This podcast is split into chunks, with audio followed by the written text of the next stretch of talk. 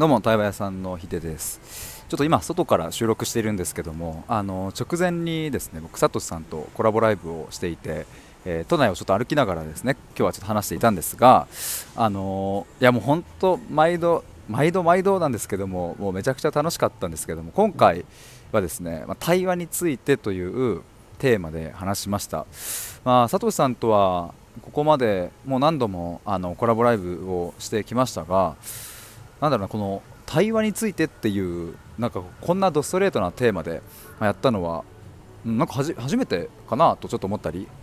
まあ、で前回の先週か先々週くらいにやったコラボライブの、まあ、ある意味続きというかねその前はこう不完全燃焼感があったのでまあ、今回はリベンジみたいな感じでやったんですけれども、あのー、もう冒頭からですねサトシさんが今日こんな方向性でいきたいっていうのを持ってきていただいて、まあ、僕はその時点で一気にギューンともうエンジンがもうぶわっとトップスピードにかかったわけですけど、まあ、そこからねあの50分、1時間ぐらいうわっと話していや駆け抜けていったなと思います。その駆け抜けるっていうのもあのあれですね一歩一歩踏みしめながら駆け抜けていく感じですね。あのコラボライブの中でもありましたけども通り過ぎちゃうんではなくってちゃんとそのね一歩一歩こう味わっていくような感じで、まあ、でもものすごいスピード感と熱量でなんかいったなというふうに思います。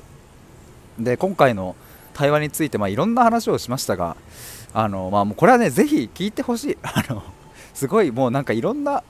あもうねいや対話とか興味ない人とかも聞いてほしいですね。それは別になんか対話ってこんな素晴らしいんだよっていうのがあの伝えたいというよりもなんかもっとあの大事なあすごいなんかパチンコ屋さん？うるさいな。なんかもっとね大事なところのなんかそうそうそれこそ言葉にならない部分の思いとかね。それをこうどうやって自分はなんかこの、まあ、タイムパフォーマンスタイパタイパと言われるこの世界ですけどでそっちに流れちゃう自分もいるけどそんな自分とうんまあ、そうじゃない自分の感性とかとどうやって折り合いをつけたり、えー、乗り越えたりしながら生きていくのかっていう、まあ、非常にそういうヒントになる言葉がサトシさんからもたくさん今日はあのいただけたなと思うので、まあ、ぜひ聞いてほしいなと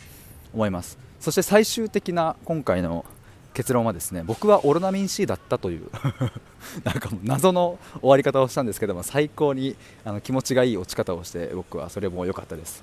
えーと永遠についての話ですね。まあ、これもぜひ聞いてほしいんですが、まあ、若干、あのさらっと話すとですね最後の方にさとしさんが、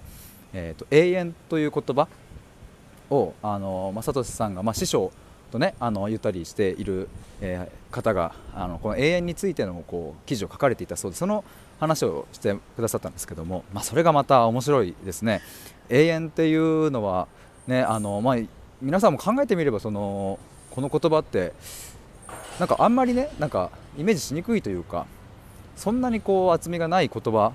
なんかねあの永遠って言ってもじゃあいつからいつまでって言いづらいと思いますし、まあ、そんな永遠という言葉があの僕たちの日常には存在しているっていうえどういうこと？ってなると思うんですけどもそこはぜひ聞いていただけるとでなんかその答えが僕はオロナミン C だっていうことです。はい謎だと思うんですけども最後のとこだけでも多分最後の、えーと5分くらいかなで話してると思います、えー、そんな感じで、えー、今日はあのたくさんの方来ていただいてありがとうございました。あのぜひまた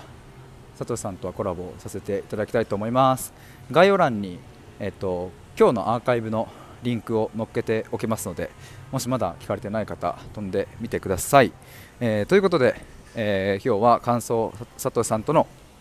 コラボライブの感想についてお話しいたしました。以上です。ありがとうございます。バイバイ。